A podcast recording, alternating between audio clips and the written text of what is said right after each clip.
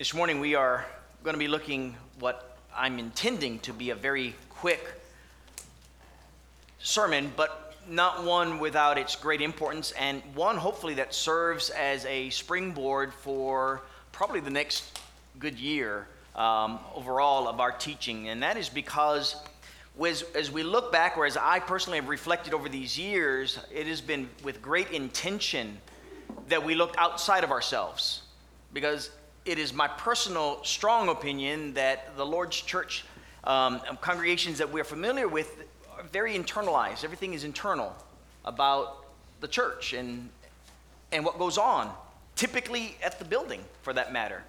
And sometimes we might even get a little bit outward thinking, and we might think about the church outside of this building. But often, as is the characteristic of many congregations, it does not go too far beyond that, unless it's maybe in a matter that some individuals will do. And so over the years, we looked a lot at evangelism, really harped on that. And we've even looked at a lot of outreach from a standpoint of what we do as brothers and sisters in Christ, and how we reach out to our community. And by and large, it's been a beautiful thing to see. And today's just one more example of it. So it's very, very wonderful. But just so as Embry had read for us in Acts chapter 2, at the very beginning, when the Lord's church was established, the very first thing that you are seeing is this internal building up of the body, where the church is fully devoted to the church. What I mean by that is all these saved individuals are coming together, and they're having this very strong shift in the way they live life. And it's a very intense relationship that brothers and sisters in Christ have with one another because of their circumstance. And what you're seeing here in Acts chapter 2 is not limited to the very first moments. You're seeing this all throughout what we refer to as the New Testament scriptures. And so what I'm wanting for us to do this morning is to simply look at these passages in Acts chapter 2. And then we'll finish with a quote that Michael even quoted this morning out of Romans, or not Michael, I think it was Brent that quoted out of Romans chapter 12 about us being devoted to one another. And so I want us to see these things and see what we are able to do in looking at our walk together as body of believers, as a community. And the first thing I want us to focus on is this concept of church. And I don't want to just get into the word ecclesia and look at this. We've had many sermons over the years that deal with this definition and what have you. I just want us to see what we see in scriptures of what's taking place in lives, okay? And this is what the church is, if you will. And so number one, we see church being made up of sinners, naturally, who have been saved, and they're tired of sin, right? And they no longer want to live their way. They want to live God's way and to actually see what God has intended from the very beginning. Right? I've said this many, many times. We are made in God's image. Genesis 1, verse 26. And because we're made in his image, we're made in his characteristic likeness. And because of that, we ought to be living a certain way. But the thing is, we do our own thing. We make our own choices, and we veer off away from him. And at some point, we realize that's just not working for us, and that we desperately need his salvation to come back to him. And when we come back to him, we're saying, we want to live, God, your way that you've intended for us. And so this kingdom we call church, if you will, this community we call church, are a people who are dedicated to growing in this image of God. And when we do so individually, then every individual that makes up the collective body, the corporate body of the church that belongs to our Lord, is living in a way that is very different than the world. And it stands out. And that is why you have passages that tell us that we are the salt of the earth, that we are a light set on a hill that cannot be hidden, right? We stand out because this community of believers look different in the way they live life.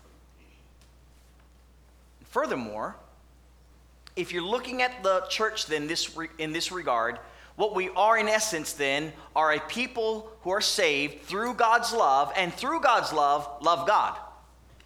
And through God's love our fellow men. Because that's what God does, right? He loves us, his creation. And so that's the very simplistic way of what we're looking at when we talk about church. Now, we can go through the scriptures, and we're going to be doing that over the next year or so, and seeing how the church is involved and dedicated to one another, just as is exemplified in Acts chapter 2. And so what I'm wanting us to do is note this, for lack of a better term, template that we can see in Acts chapter 2. I want us to reread what Embry read for us, and I want us to see, particularly in two verses, right, that we're going to get, right? And we're going to particularly look at these verses where they devoted themselves to one another, and they, same exact Greek word, continued with one mind. They were devoted in one mind to one another.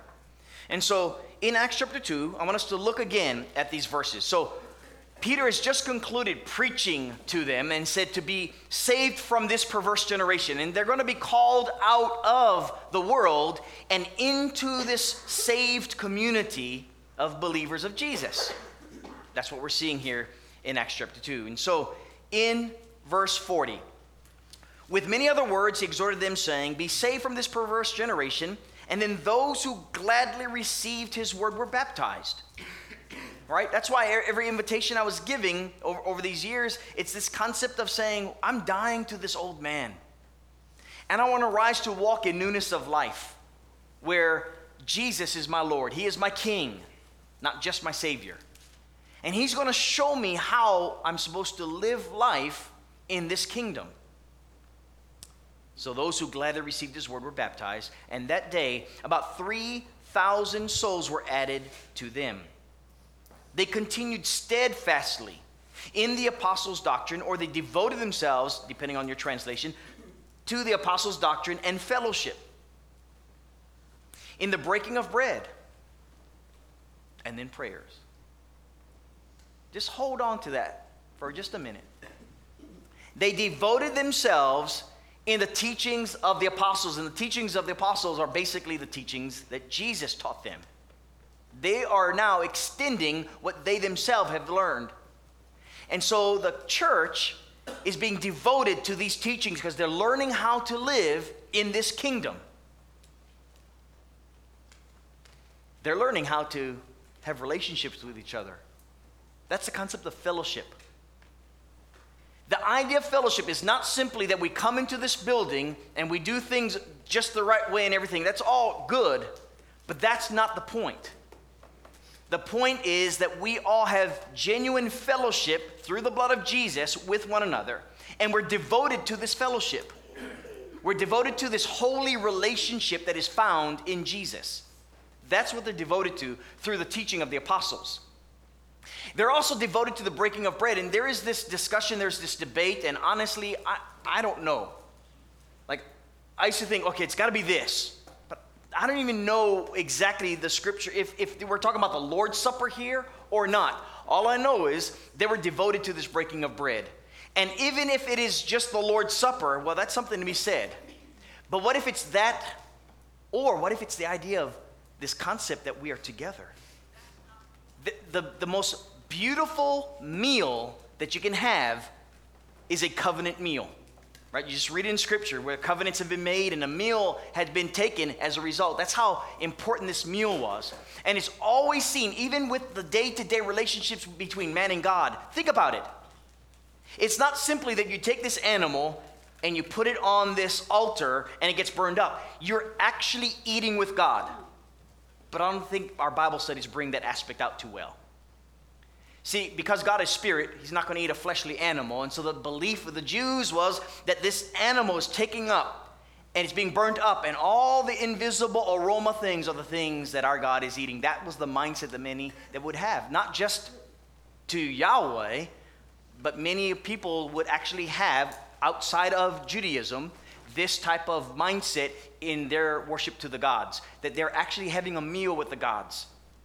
So this is no different. This concept of eating is very, very key in the apostles' teachings, the breaking of bread. And then the idea of prayer. Right? We are told in many places in Scripture about brethren who are to pray without ceasing, to lift up holy hands, that the fervent prayer of a righteous man avails much. It profits a lot. And so they were taught this lifestyle of continual prayer For whom? Well, we can read for each other, for people in the world, but prayer was a very, very vital aspect. And so these are things that the church, when they became separated from the world, and when I mean separated from the world in a very realistic way, because we're talking about people who are Jews, they're being separated from the rest of their Jewish brethren because they're brought near through the blood of Jesus Christ into this small knit community. Right? There's only 3,000 of them. We think that's a lot of people, and it is compared to a small congregation of our size, but it's still a small niche community, like a mustard seed that is eventually going to take over the world. But it starts off in this regard. And the way they do it is by virtue of being devoted to themselves. Okay? The other thing that we get, in particularly in verse 46, we're going to read through now the rest of these passages or verses into this. So it says in verse 43, fear came upon every soul. Many wonders and signs were done through the apostles. Now, all who believed were together, because they were devoted to each other. They were together. They had all things in common. They sold their possessions and goods. They divided among them all as anyone had need. That's the idea of being devoted to one another. And then in verse 46, so continuing daily, the very word that was used where in the New American Standard translation where they're devoted to one another, it's this concept here in verse 46, continuing daily. They're devoted to each other, in other words. They continue daily with one accord in the temple. Think about it. They all have individual lives. Now, culturally speaking, they lived in a small, much closer together knit community. And by the way, many of these individuals are from afar off, right? They're from all over the known Jewish world. But they came for Pentecost. They came for Passover and then Pentecost. And while they were there, they heard the gospel and they decided to stay there and continue and devoted themselves in the body of Christ. And as a result, they were living together. And in doing so, every single day they met together in the temple. And again, if verse 42 and 43 weren't enough, particularly verse 42, they were continuing daily in the breaking of bread from house to house. Do you see this idea of fellowship taking place amongst Christians? Christians with Christians every day. Daily in the temple and daily from house to house breaking bread. They ate their food with gladness and simplicity of heart. It is no doubt in my mind hearkening back to the days in which the nation of Israel together in the wilderness, and every day they went out and they gathered together, they collected together, and they ate together, right? Now, naturally, 3,000 people aren't going to have a meal of 3,000. Let's potluck 3,000 of us. That's not what's taking place. What it's saying is within the body of Christ, in this church in Jerusalem, you have all kinds of individuals are together. And I don't know what that looked like very explicitly. You know, did everyone break off into like, I know you and you know me and we're all together, our subgroups and what have you? That's what I would imagine. But the picture is this whole congregation of brethren are doing this in a sense of togetherness. Eating their bread from house to house with gladness and simplicity in heart. And then they were praising God. And in so doing, had good favor from the community at large. That's the picture. The net result is people from the outside, namely fellow Jewish brethren, right, because these are Jews, they're looking at this church and they see something different. They see salt. They see light. And it's actually influencing the Jewish community at large, so much so that we are told that this church continues to multiply. When you read Acts 3, Acts 4, Acts 5, it's multiplying because they're praising God and having favor in their community.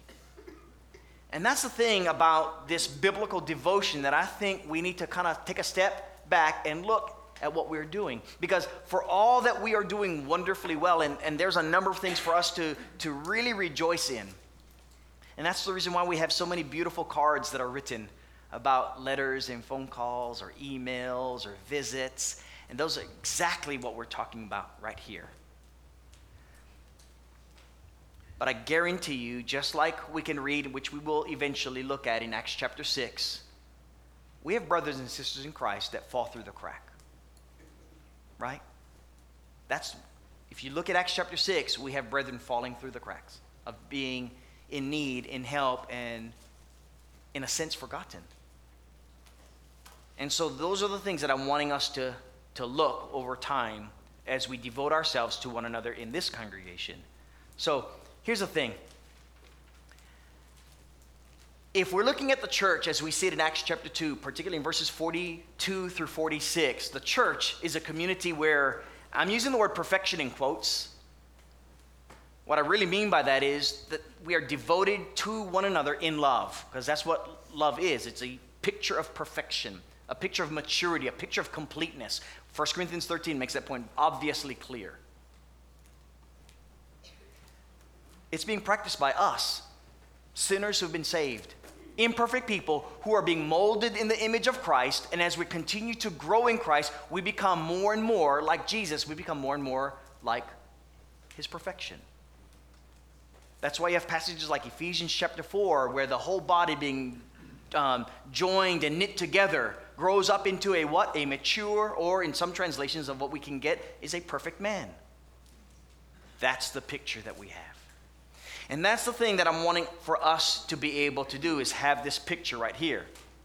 And so the question I would ask us is, how devoted are we? And I'm wanting you to ask this of yourself as I need to ask it of mine. How devoted are we to the body of Christ? Because our fruit, as we looked at 2 weeks ago, is very telling. I can say with my lips that I'm devoted to the body of Christ, and with my lifestyle have nothing to really do with the body of Christ, other than once in a blue moon I show up. I make my face known. And I'm a Christian. Or do we look like that church that we are reading of in Acts chapter 2? Are we that devoted like the church where they had all things in common? That's unbelievable. And yes, I know our circumstances, our culture is very different today, but do we have that same mentality of devotion to one another like the first century? That's what we're asking ourselves. Are we devoted to one another, or are we simply spending time at a building, aka right here, right now?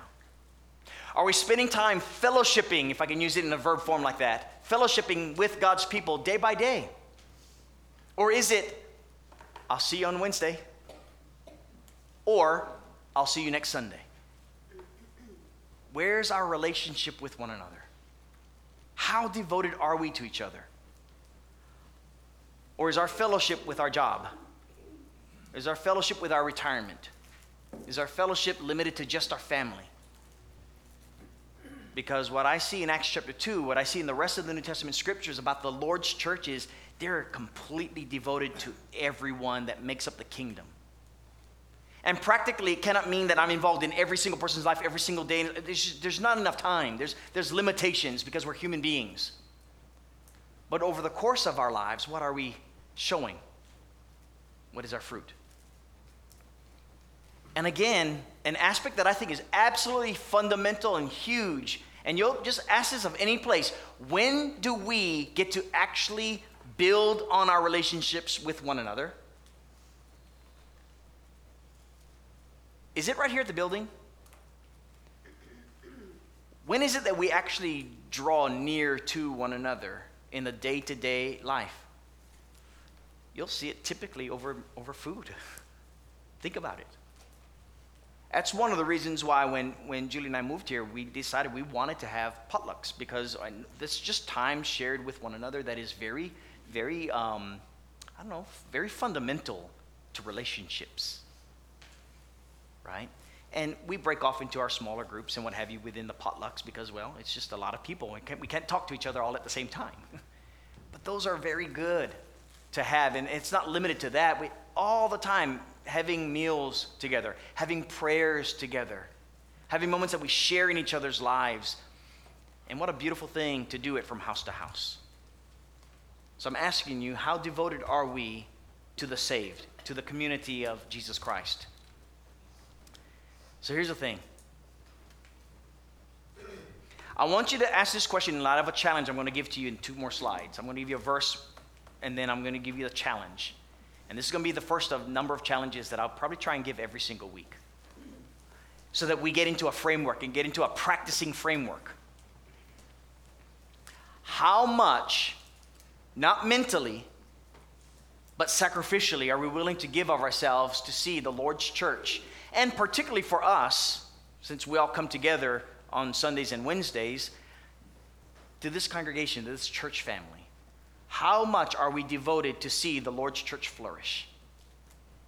Because that's why the church, I believe, that God was adding to day by day was flourishing, because it was a genuine light in the Jewish community, just as we can be a genuine light here in Franklin. Do they see it? I can guarantee you right now, the world will not see what a light we are just as we are in this room, because it's not like our Facebook page gets lit up with views. And it's not like the whole world is coming into this building. But we as individuals that make up the body of believers, when the world sees what we're doing in its community that we belong to, that's when it sees the shining light. That's when it sees the salt of the earth. Think about it. There's no other way for it to see. If there is one, please share with me how they can see us. If they can see us in this room right now, if the world can, then maybe there's a way that I'm completely missing that I need to take stock in and to preach on. Acts chapter 2, verse 47 tells us that day by day the Lord was adding to the church those who are being saved. And that's because of what you see in verses 42 through 46. So here's the challenge I want to give you based upon this passage of Scripture. Romans 12, verse 10 says, be devoted to one another in brotherly love. What does that look like? How are you devoted to each other in brotherly love? Well, I can tell you that Acts chapter 2 is a very beautiful working illustration of brethren being devoted in brotherly love. And in our modern context, we can do the same. I know we have obstacles that they did not have in the first century. If I were to bank on it, I'd say that they lived within a mile of each other. We live like within 60, 70 miles from one end to the other end. That's how long, I'm just looking at the haze right now. They live in Alabama, and then we have some in Kentucky, right? we cover from north to south, east to west, and I know I exaggerated the point, but that's a long distance. We also live with about 300 horsepowers, right? A lot of horses we have that can carry us from place to place. We have a lot of means by which we can share in each other's lives day by day. And if not from the physical being able to see each other, we live in times when we can just share in each other's lives so beautifully through quick communications, but hopefully not limited to those things. Hopefully we get to explore face-to-face interaction in each other's life. So here's the challenge.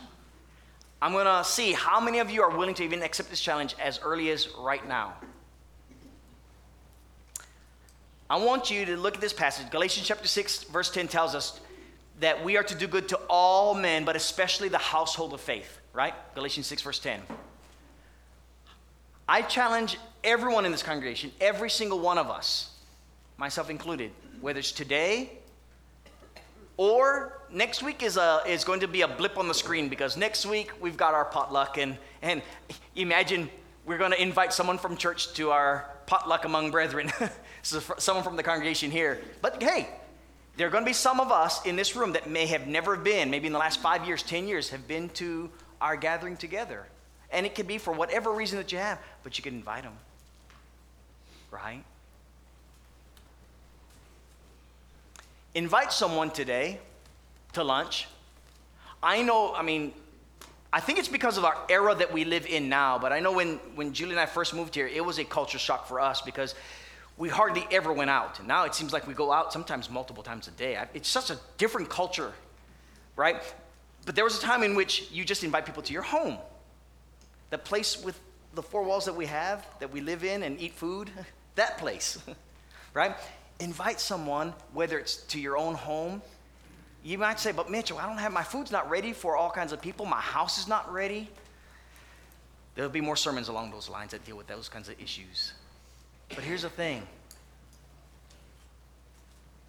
If you have the financial means, invite someone out to lunch. Doesn't matter. We don't have to go to an expensive place. You know, some of us, it's okay. We can eat at McDonald's. It's all right. Right? Just spending time with each other. That's what's important. Really, it is. Brethren, I believe if we want to really grow, we've got to be so internally devoted to one another. The community at large sees this devotion. And it is attractive when sharing the gospel. Because they don't see a church where they're saying, well, I don't want to be like those hypocrites or anything like that. I want to see a community that really looks like God. And that's what I'm challenging you to do. Now, ironically, as I share this with you, because of our family situation next week, our family's going to be out of town. So you're like, Mitch is giving us this challenge, and now he up and leaves. Yo, I'll be back after next Sunday. But, and I want us to have these weekly challenges where we can show this devotion to each other. And so if you're not ready today and you're like, man, this stresses me out to think about having someone out, whatever, I don't want to do that to you. I want it to be out of a genuine desire of devotion that you have, not out of an obligation, not out of a law, out of the desire. That's the invitation. That's your challenge. And I pray that you're up to it. I pray as a result that we grow from this exercise. Now, if you're here this morning, I want you to stop and think about these words, about the church being devoted to one another. We do it out of our imperfection. We do it knowing that we have our weaknesses. The more you spend time with each other, listen, at some point, we let our guards down. We don't say the things in the best possible way with our best possible foot going forward. And that's where the rubber meets the road, that we are long-suffering toward one another, forgiving one another, patient with one another. Because we're going to mess up. We're all going to sin. I'm going to sin against you in some way that I say something foolish. I say something, you know, despite the teachings of our wisdom classes, I'll be the ones that I'll put my foot in my mouth. But those are opportunities for us as a body of believers to practice forgiveness and to practice overlooking, right? Love overlooks a multitude of sins. Hopefully we're not doing a multitude of sinning, but that we can be this kind of people that are forgiving, kind to each other, putting up with one another, and growing in our devotion to one another. You're going to have to die to yourself. And so the invitation is for you to do just that. And that watery grave we call baptism is the beginning of you saying, I'm devoted to Jesus Christ and his church. And brethren, I pray that if you're wanting to just live in your own recluse life, and I don't mean it facetiously, not at all. I mean it with all sincerity. You're missing out on the beauty that Jesus Christ desired and intended for his kingdom. Because that's what everlasting life is going to be. People who are saved by the blood of Jesus, devoted to each other in this way of life. And that's your invitation as well. Why don't you come forward as together we stand and sing.